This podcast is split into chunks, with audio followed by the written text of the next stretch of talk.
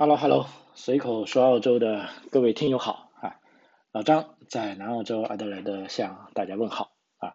呃，今天录音的时间是二零二三年的一月四号啊。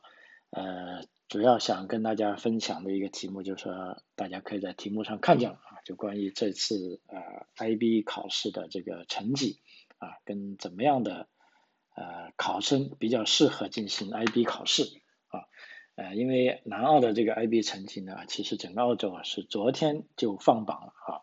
那么老张今天也接到不少电话啊，都是这些考得非常好的啊这个成绩的家长啊来打电话感谢老张的啊，因为这几年呃老张也指导啊不少学生啊如何进行准备 IB 考试啊，并且进行了这个其实长时间的指导啊，这么几年来的跟踪。那么现在有的学生十二年级啊，终于毕业了啊，也考得非常好的成绩啊，所以这时候呢，这些家长都啊非常感谢啊，应该是昨天他们自己庆祝吧啊，今天啊估计也想到老张了啊，都纷纷给老张发来微信啊、短信还有 email 啊，以表谢意吧啊啊，并且还说要啊一起吃个饭啊，在这里呢，老张就不一一回复了啊，就说我真的非常感谢你们的谢意。啊，因为对这些孩子的指导呢，啊，既然我接受了这个 case，那这就是我的义务啊。你们考得好成绩，其实最终得益于啊你们啊这个孩子自身的努力啊，其实这个最关键啊，呃，所以啊，我非常高兴啊。那么今天就做一期这方面的呃节目啊，因为不少留学澳洲的。啊，这个家长都很关心啊，比如说来澳洲啊学习之后，那就要啊参加高考。那高考啊，参加什么样的高考呢？因为澳洲的学生是非常幸福的啊，你可以参加选择这个 IB 的考试，也就是 International 呃 Baccalaureate 啊，就中文翻译是什么呃国际学士学位吧。其实我觉得这个翻译也不是很准啊，但是。呃，也不知道还有什么更好的翻译啊，就简称 IB 吧，哈，呃，可以选择 IB 的考试啊，就等于说也可以选择任何一种啊，这个任何各个州的啊，这个本州的高中毕业会考啊，比如说南澳洲它就叫 SAES，啊，那么新州叫 SHE，那么维州呢叫 VET，啊，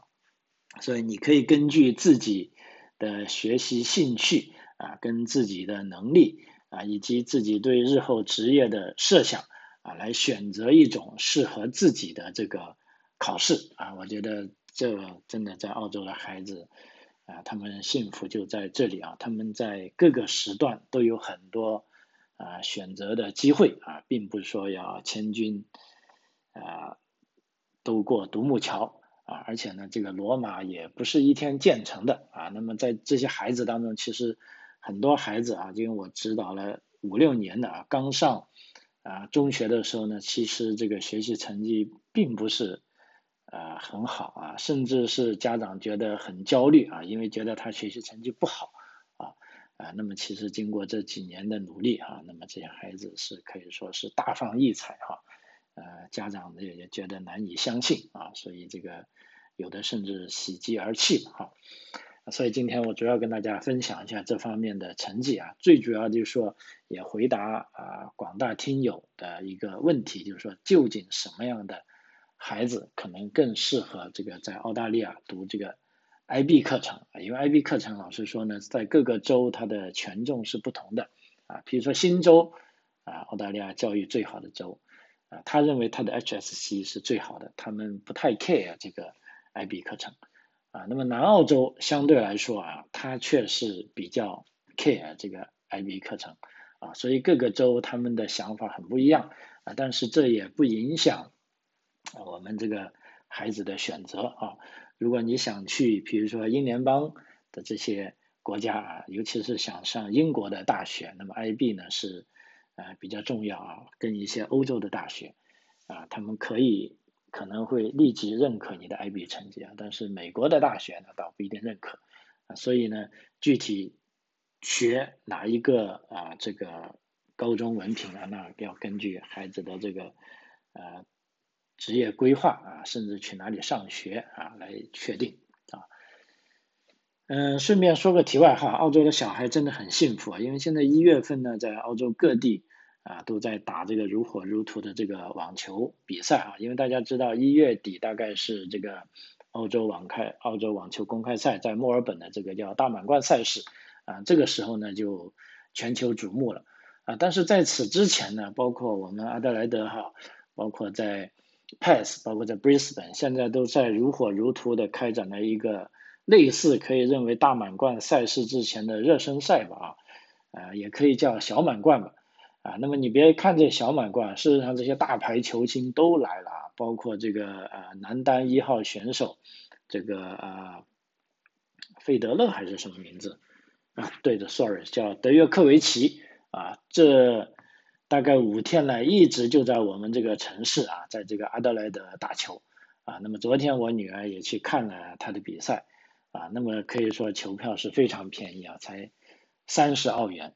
啊，你就可以去看德约科维奇打球了。而且三十澳元你不愿意走的话，你甚至可以看一整天啊。更为幸福的是，如果你的小孩是个网球迷，那这时候呢？只要他在三三到十四岁之间啊，不超过十四岁啊，只要你跟着你的父母去，或者你只要跟着一个有票的成人啊，那这个时候呢，你是可以免费啊看球赛的啊，这个我觉得是啊，对于网球迷来说呢，真的是一个非常大的福利啊。不过很不幸呢，我自己不太会打网球啊，但是我女儿去了啊，每天回来都跟我。啊，哔哩吧啦，哔哩吧啦，讲各种信息啊。他说这个德约科维奇现在是呃非常开 of Australia 啊，就是说非常非常做出这个姿势啊，就喜欢澳大利亚，并且喜欢澳大利亚人啊。在昨天中场的时候，据说他花了三十分钟的时间在为球迷签名啊，基本上是有求必应了啊。还有前一天呢，他也去了啊一个饭店吃饭啊，并且。跟饭店的所有的服务人员啊握手合影啊，其中一个服务人员啊正好是我女儿他们的同班同学啊，他也很兴奋说：“你看啊，我跟这个德约科维奇合影了啊，我还拿到了他的签名啊”不过我女儿这个她也比较怪，她也好像不太追星啊，尤其是德约科维奇，她觉得就这么样了。所以昨天她有机会拿他签名呢，她也没去拿啊。呃，所以这段时间啊，喜欢网球的大可以。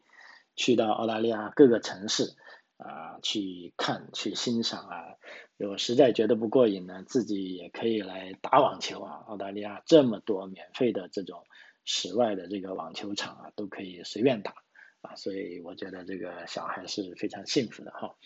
OK，回到这个主题啊。呃，澳大利亚的这个 IB 成绩是放榜啊。众所周知呢，这个持有这个 IB 国际文凭的学生呢，可以说啊，被世界上所有主流的大学认可啊，而且申请世界一流啊名牌大学的优势呢也比较明显啊。所以这时候呢，就有一大部分学生呢，啊，他们选择了这个 IB 课程啊，包括在呃澳大利亚。啊，那么，譬如说，在过去的一年里，在二零二二年，我这里统计了一下，啊，究竟有多少澳大利亚的学生选择了 IB 课程呢？啊，这个是啊非常精确的啊，一共是有二千四百二十三名澳大利亚的 IB 考生啊，在这个去年高考中，他们选择了这个 International 呃 Baccalaureate 啊这个 IB 的课程。啊，进行考试啊，那么在本次考试中，我们看一下他们这个呃人数的分布啊，大家知就知道各个州到底有多重视啊。比如说在这二千四百二十三名中呢，其中有六百五十三名是新州的考生啊，还有五百六十八名是维州的考生啊，昆士兰州的考生呢有六百名。啊，南澳洲的考生呢有三百六十三名，啊，西澳的考生呢，啊，只有四十三名，啊，塔州就更少了，塔州整个州呢只有三十二名 IB 的考生，啊，那么首都领地呢，啊，反而是有一百六十四名考生，啊，所以在这个考生分布的范围内啊，可以看到呢，基本上这个，呃，经济越发达的州哈，它的这个，呃。考生人数最多啊，但是西澳是有一些奇怪，因为西澳你看占了澳洲三分之一的土地啊，口口声声还老是说要独立的，而且这个经济实力其实挺强的啊，因为西澳家里有矿啊，但它只有啊四十三名考生啊，可以说啊基本上差不多是只有南澳洲的十分之一啊。这个是的确是少的离谱了，啊，当然我现在也不知道什么原因啊，等以后有机会或者我会去啊探索一下啊，然后再跟大家来分享啊。那么就总体成绩来说啊，澳洲的考生 IB 成绩还是非常高的，因为为什么呢？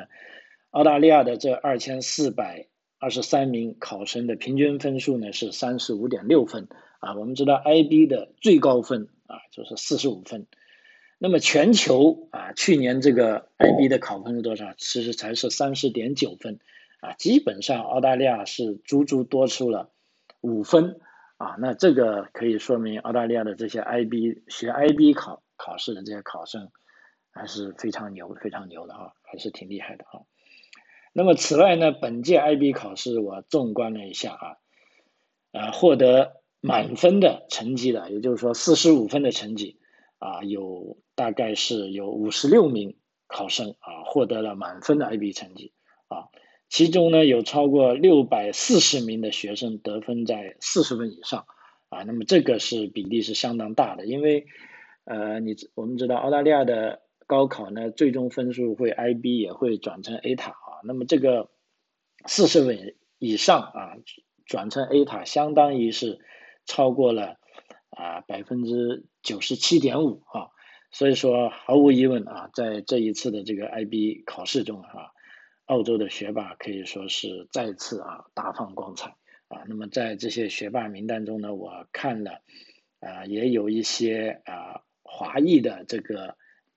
啊面孔啊，因为看他的这个信就知道了，而且在南澳洲有几个啊这个状元啊，考生第一名也是我指导的。啊，所以我这边说可以说跟他们呃非常熟啊，也非常高兴啊，呃，那么南澳的学霸，我们看，因为这一期的由于这个呃我们每一期节目只有三十分钟，我就啊主要放精力在南澳啊，因为我本身也在南澳洲啊，跟大家主要是分享啊南澳的这个一些考试特点啊，并且从这些呃。考试的结果中，也跟大家反过来推一下啊，究竟什么样的学生适合来读这个 IB 课程啊？那么南澳呢，它总体情况是这样啊，目前呢，呃，在今年呢，一共有三百六十二名的考生参加了 IB 考试啊，三百，sorry 是三百六十三名啊，其中啊得的比较。高分的一个是公校啊，就跟 Naga International High School 啊，这也是南澳首屈一指的啊公立学校啊。只不过这个公立学校呢，它是有四个这个叫 Ignite，有四个这个呃精英班。那这四个精英班的学生呢，其实都是啊通过考试啊，通过选拔才能进入这四个班的。所以大部分的高分的呢，都是来自这呃四个班。另一个呢，是一个也是一个顶级的私校啊，这个喷布鲁啊，就在我们家附近的一个，呃，然后可以说三大啊顶级的私校之一吧，啊，那么这两个学校总体成绩呢，平均分啊都达到了这个啊三十八分啊，可以说是非常高了，啊，其中在喷布鲁啊，喷布鲁这个学校呢是个非常好的私校，它面啊它这个学生不多啊，而且它参加 IB 的考生才一共才有。三十九名，那么这三十九名当中呢，就有两名获得了满分啊，四十五分的成绩。啊，其中一个是华裔啊，一个是啊本地的孩子。啊，可以说，另外还有两名是得了四十四分啊，这两个得四十四分的啊，都是啊华裔的啊，还有四名学生呢啊是达到了四十三分啊，以及还有十四名学生。成绩是达到了四十分，啊，可以，呃，不得不说啊，从这个成绩来看啊，可以说阿德莱德这所顶级的私校，这私校里面的华裔学霸呢，的确是啊大放异彩啊，可以说是为狠狠的为学校啊争了一次光吧，啊，所以也怪不得呃，这个目前在喷布路要读书的孩子呢，已经排到呃好长了啊，几年后的队伍了啊。那么也有的夸张到说，一出生啊，甚至妈妈还在怀孕的时候就要去报名了啊。但是这个喷布路呢，它对这个海外学生呢啊也有一定的比例啊，也就是说喷布路这个学校啊，虽然比较难申请啊，但也不是申请不了啊。老张这里基本上每年都有大概。呃，可以不下十个吧，啊，也可以申请到这所学校，啊，但这所学校的确是比较难申请，啊，因为它我们从目前来看，如果单单从我们从考分的方面来看啊，它的确是，还是啊，至少不令人失望吧，啊，啊，当然了，我们凭借一个孩子，啊，他究竟怎么样，不不能单单以这个考分说了算，不过考分呢，在某一个时刻。啊，就像这个时候，它仍然在某一方面啊，可以起到一些参考的作用啊。那么在格拉纳嘎啊，这个公校呢，也有五十一名 IB 的考生啊，也有一个是获得满分的，叫呃 c a t a l i n West 啊，这个是一个本地的学生啊，获得了四十五分的好成绩。还有三名学生呢是获得四十四分的啊，还有百分之四十的学生，一共二十二名是得到了。啊，四十分以上啊，所以这个啊首屈一指的 Granada International High School 呢，啊可以说在 IB 方面呢也得出了一个啊非常令人满意的啊这个分数啊，所以也怪不得很多学生啊，尤其是在海外学生啊，包括这个在中国啊，在日本呢，在韩国，在新加坡，在马来西亚啊，这些学生呢都喜欢啊，如果公立学校呢肯定。第一选择是格兰纳嘎 International High School 啊，呃，但这个学校所以说它的这个学位也是啊非常非常紧张的啊，呃，另外啊再讲一下一个男校啊，就 St. Peter Boys 啊，有十五名 IB 考生啊，那么他的成绩呢就是三十四点五三分啊，稍微差一点，但也有三名学生呢达到了四十加，那么该校第一名呢是一个叫啊。生的 Grace 的，他是四十三分啊，所以总体来说哈，这个呃群星荟萃啊，那么华裔虽然在澳大利亚占的啊这个在南澳大利亚啊占的人数啊不多啊，但是在这次考试中呢，我看了一下，在大部分学校里啊取得好成绩的都有这个呃华裔的这个身影。啊，所以这个还是非常了不起的一个，呃，怎么说吧，啊，一个成绩吧，哈。虽然老张也一直以来我的观点是不以成绩论英雄，啊，的确是，啊，但是这个成绩呢，它的确在某一个阶段啊，表现出了啊某一些优秀的孩子啊。那么澳大利亚也有一些媒体专门去跟踪啊这些高考状元们，包括他们十年后的情况。啊，目前我看到的信息呢，他们十年后呢，倒不是说每一个都那么优秀啊，其实大部分最终还是啊回归到跟普通人一样的这个呃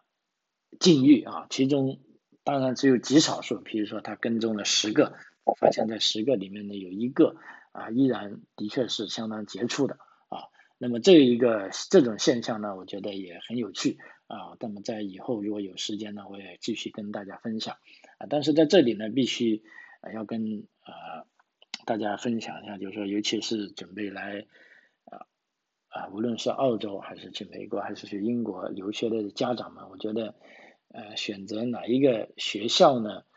啊，其实真的不是最重要的啊，最关键我反而觉得是你要选择真正的孩子合适读的专业啊，他喜欢或者他有兴趣的啊。这种啊，当然在中学时期也很难说他有兴趣的，也就是说，呃，怎么说吧？因为在我的观念里，一直认为就是说，没有最好的学校，只适合只有最适合孩子的学校啊。所以，呃，找我来办事的朋友，一般我都会先跟他讲一下，我说，呃，你们可以提出啊这个按录取学校排名的要求，但是我也有我排名的啊这个观念。啊，我一定要先看一下孩子的情况啊，我才能做出啊非常准确的评判啊，否则呢，随便推荐一个学校呢，我觉得这是一个啊非常不负责任的行为哈。OK，呃，话题不扯远了。那么第二讲了刚才南澳这些 IB 考生的这些学霸们的分数之后呢，啊，其实再讲一下，就是接下来更重要的就是说，呃，如何知道哪些孩子更适合就读 IB。啊，因为我们知道，在澳大利亚大学录取的时候呢，IB 的最终分数还会转成 A 塔啊，也就是说澳洲的高考成绩。那么大学的招生中心呢，给每一个 IB 成绩都赋予了一个等值的 A 塔分数啊，比如说四十五分大概就是等于啊九十九点九五分啊，四十四分就九十九点六分啊。这个 A 塔分数呢，它是一个啊排名分啊，它并不是实际的成绩。那么在南澳洲来说呢，另一个方面是 SASE 也可以转成 A 塔啊。那么这两种其实是很不一样的啊，因为单从这个 A 塔的比例来说啊，就是说如果你读 IB，那最后一次这次考试呢，可以说有这个呃一脚定乾坤的作用，也就是说你这次考试如果考得好，那你的成绩就会非常好啊，那就是你读 IB 就是最终这样的结果。如果你读 SASE 呢，还真不是这样的结果，因为 sis 它转成高考成绩的时候呢，它平时成绩是占了百分之七十，啊，那么最后那一次考试成绩呢，只占了百分之三十，啊，所以基本上如果你选 SACE 的话，从十一年级开始，只要你每一次作业、每一次小型考试都考试的好，啊，基本上你的分数肯定会非常好的，啊，因为平时成绩是占了百分之七十，啊，那么最终一次高考才占了百分之三十，所以你即便高考那次你发挥的不太好。你的成绩也会相当高的啊，这就是 SAS 跟 IB 很不一样。IB 呢，最后一次考试呢，基本上它的权重是啊占了百分之七十啊，那么跟这个 SAS 啊正好是啊相反的啊，所以这个大家一定要有一个概念。其实我讲这个概念呢，就讲了下面就是说啊，怎么样的孩子适合啊。读 IB 啊，这个其实也是一个很大考量的这个呃因素啊，这个在高考分数里面的权重问题。因为虽然这个 IB 文凭在全球更吃香，但老实说，真的并不是每个孩子都适合啊学习这个 IB 课程啊。所以下面我就跟大家从这个 IB 课程的这个定义啊，以及那么多年来啊，我对这些。啊，孩子的接触跟跟踪的一些考得好的，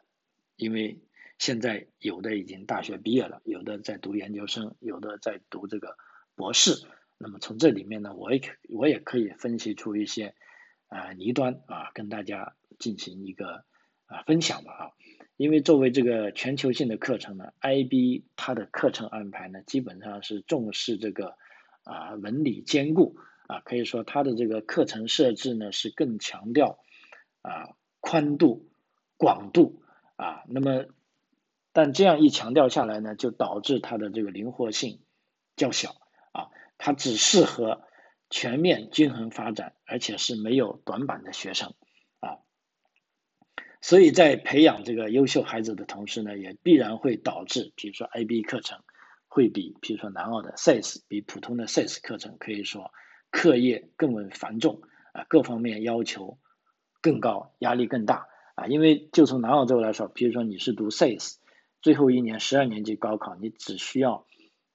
可能你在十二年级只需要读四门课程就行了啊。但是如果你学 I IB 呢，你从十一年级开始，你就要读七门课程啊。那七门课程其实六加一啊，其中有一门是写论文的。啊，那另外六门呢都是要硬打硬的啊，参加考试的啊，所以你的这个学业压力，你想比那些学四门课程的压力，那就自然就会压力大很多了啊。再加上这个 IB 课程啊，它是更侧重于引导学生啊进行自主钻研啊，所以对孩子的这个自控能力和这个学习上的这种，比如说能不能对你看的东西进行消化。啊，这种消化能力的要求啊也就很高啊，所以我目前啊觉得，如果你的孩子啊有以下列品质啊我所讲的几点，那有可能就更适合学习 IP 课程啊，当然这也不是说啊就那么非常之啊铁定的啊，只是说我从那么多的数据观察啊得到了结论，就供大家参考，因为每个孩子都不同的啊，但是在澳洲的孩子，我觉得有个非常好的一点呢，就是说他们有充分的选择的自由，而且有充分的这个不去不需要卷的理由啊，所以我是嗯。一个最大的愿望，我是想啊，无论是新移民啊，还是留学生来到澳洲之后，我觉得啊，就不要对自己的孩子就老实说，这个过于严格要求啊，呃，这个好像说的有点有有点生硬啊，但是我也不知道怎么表达。总而言之，我就觉得在澳洲可以有让孩子有很多机会他去发展，即便我在这里讲 IB 的确是一门。啊，看起来不错的，但是真的并不适合每个孩子啊，因为从这么多年高考来看，在南澳洲来说，有的读 SAYS 也一样考得高分啊，也一样考到很好的大学，现在工作也是一样的好啊，他跟读 IB 跟读这个 size 好像它的区别在这时候并不是很大啊，只不过呢，我们讲到 IB 呢，既然有人去想学，我们就应该把它归纳一下啊，比如说我刚才讲。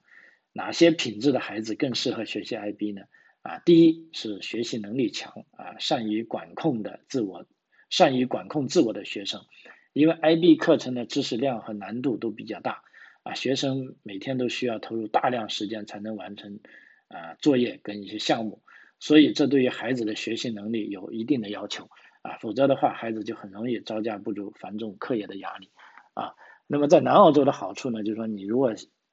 十一年级你选了 IB，后来你又学不下去了啊，觉得这个实在太难了，或者不适或者不适合我，因为我刚才讲的这个 IB 它比较死板，它并不是那么灵活。那么这时候呢，你依然可以选择再读 SAYS 啊，这个是可以的啊，所以大家千万不要担心。那我觉得在其他州应该也有相应的安排啊。第二呢，呃，对于这个不偏科啊、均衡发展的学生更适合读 IB。因为 IB 的突出的点特点呢，在于这个啊文理兼修啊，它是强调学生在科学、人文、外语、艺术和社会工作等各方面的平衡发展啊。比如说 IB 的考试的项目就有一个强制要求，你必须要学一门外语啊。那么这个这里呢，只有 IB 才有要求。那么澳大利亚各个州的啊，包括南澳洲的 SAYS 文凭呢，并没有这种要求。如果你不想学外语，OK。没问题，你可以不想，你可以不学外语，甚至你如果不想学数学，你也可以把数学推出你的高考排队序列啊。但是你如果学了 IB，那你就必须要考数学，要考外语啊，你逃不了啊。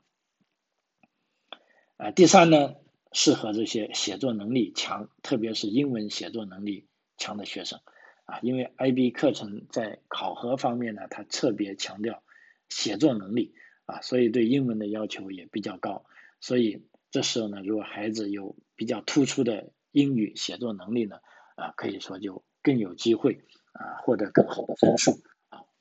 其次呢，从这个未来这个职业选择发展方面来看，就是说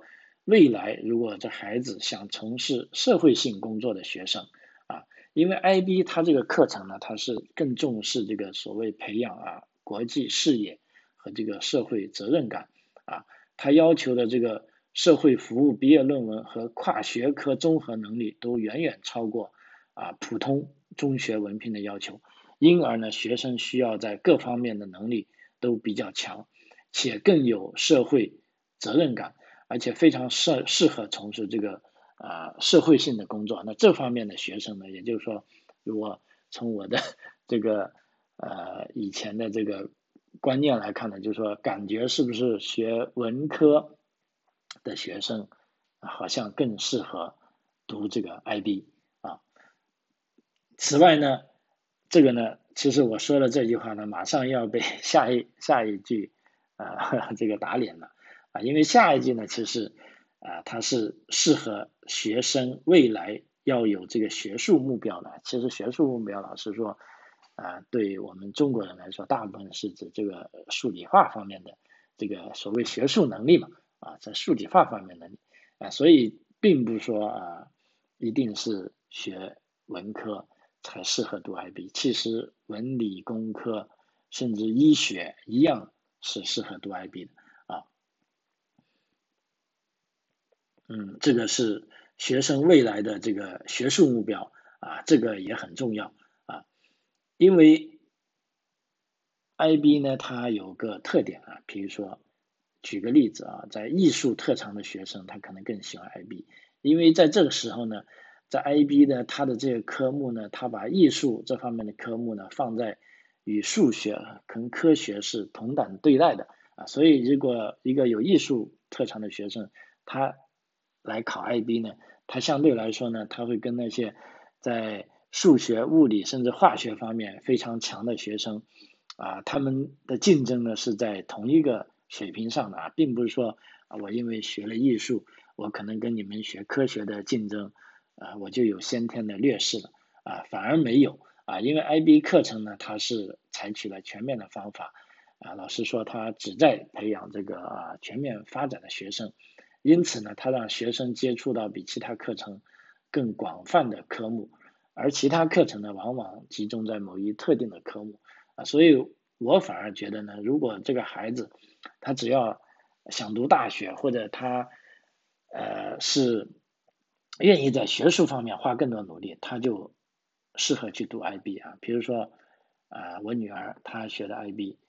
啊，那么现在上大学，我问他难不难？他说不难，他说跟我们中学的啊这个学习方法跟都差不多啊。但是那些学 CS 的呢，他就需要有一段时间来适应这个啊大学课程的学习了啊，因为大学课程大学老师的教法跟中学老师教法又不一样了。啊，但是学 IB 的学生呢，这时候呢，他们就呃得到好处了，因为他们在中学时候花了更多的时间在呃学业上，啊，可以说更加适合这个大学的学习方式啊，跟这个学习习惯啊，所以他会更加适应并享受啊这个大学的学习啊，所以说最终看来啊，这个啊出来混的啊总是要还的啊，即便你读 I D，虽然你在中学阶段受了苦。啊，但是你在大学阶段又可以舒服回来，啊，那另一方面，你读这个 CS 的，啊，那在中学，尤其十一、十二年级，你甚至都是很舒服的，啊，那么到大学你也要辛苦一下啊，接受这个过渡，啊，所以基本上，其实这样看来，呃，依然啊，他们还是公平的啊。最后一点呢，呃，看学生适不适合学 IB 呢？还有就是说，要学生是否能应对，呃，来自。各个方向不相同的压力啊，因为 IB 的这个学习量是非常大的啊，那么自然呢就会给学生带来额外的压力。这时候呢就要求这个学生要做好准备啊，投入到这个有组织的学习当中，否则呢孩子是比较难对对付这个 IB 课程这些繁重的任务啊。所以说呢啊啊这六点啊。就是我的一些分析跟总结吧，啊，就总体而言来说呢，选择 IB 的课程呢，啊，他们在中学阶段呢，可以说是更为辛苦啊，真的是更为辛苦。因为我刚才讲了，就从学习的课程来说，你十一、十二年级都是学七门课啊，那么学 IB 的呢，他每一年只需要学三到四门课啊，sorry，学 IB 的是七门课啊。那学 CS 的呢，每一年只需要学三到四门课啊，所以学 CS 的同学呢，这个高中最后的两年呢，可以说是非常舒服、非常惬意。但这个对他们的好处呢，也就我刚才讲的灵活性呢，他们可以有更多的时间、更多的精力去学他们喜欢的东西啊。其实这也是一个非常啊，我觉得非常重要的东西啊，这就让。啊，比如说一些离经叛典的孩子，或者是一些特立独行的孩子，让他们更有时间去啊勾勾画自己的未来，去实现自己的梦想啊。这其实我觉得也是学 IB 的一个一个弱点啊，因为你学了 IB，你就没有时间去考虑更多的东西。但是你学 CS，比如说南澳洲来说，你就有这个机会啊去考虑啊其他更多的东西啊，所以说。啊，在这里呢，就啊跟大家分享，就是说，即即便是澳洲本地这个教育部门对 IB 呢，也并不是说是一致的啊，非常看好的。包括我所在的南澳洲，明年将有三所呃比较厉害的私校，也稍微比较出名的吧，等于说，呃我刚才看了一下，在 IB 这一轮的考试中，也有的考得非常好的，那这三所私校他们决定，他们要放弃这个 IB 课程啊，因为就他们的评估认为。这个 IB 课程呢，并不适合澳大利亚学生这种丰富多彩的要求啊，所以他们自己的想法是，他们从这个学生的利益出发啊，决定放弃这个 IB 啊，他们宁愿让孩子在 SAYS 的这个高中课程里啊，更有乐趣的学到更多东西，而不去使使用这个 IB，因为 IB 课程是从欧洲啊传入到澳大利亚的。啊，那么澳大利亚有的人认为并不适合，包括我一开始刚才讲的，在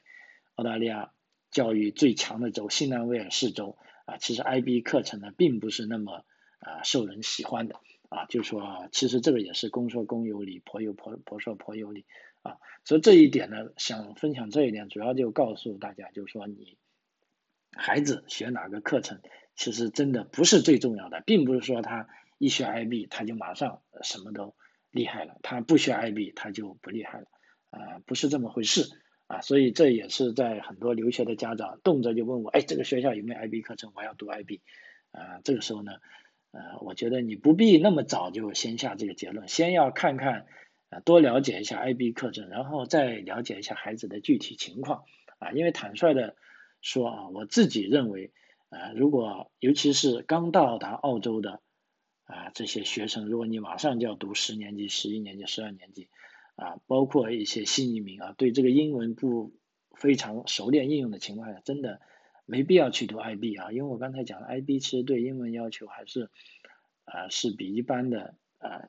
考生要更加严格的。那么这样对于第一代新移民来说，其实在这个时候你就已经吃亏了。虽然可能你的这个科学、你的数学、物理、化学有优势啊，但是你的英文上啊。一样是没占到便宜啊，呃，所以这个当然我就讲的有点肤浅了，就从这个占便宜的角度啊。那么事实上，如果孩子他真的喜欢啊，而且他愿愿意，他在他充分你要跟他讲清楚 IB 课程特点之后，如果他愿意去选择，导师可以选选择。如果孩子真的不愿意啊，真的没有必要给他。那么大的压力啊，就如我们说的，既然已经来到澳洲了，那你就可以啊，充分的以澳洲的做事方法来处理这些事情啊。好，呃，随口说澳洲啊，这一期节目到此为止，非常感谢您的收听啊，我们下期再见，谢谢。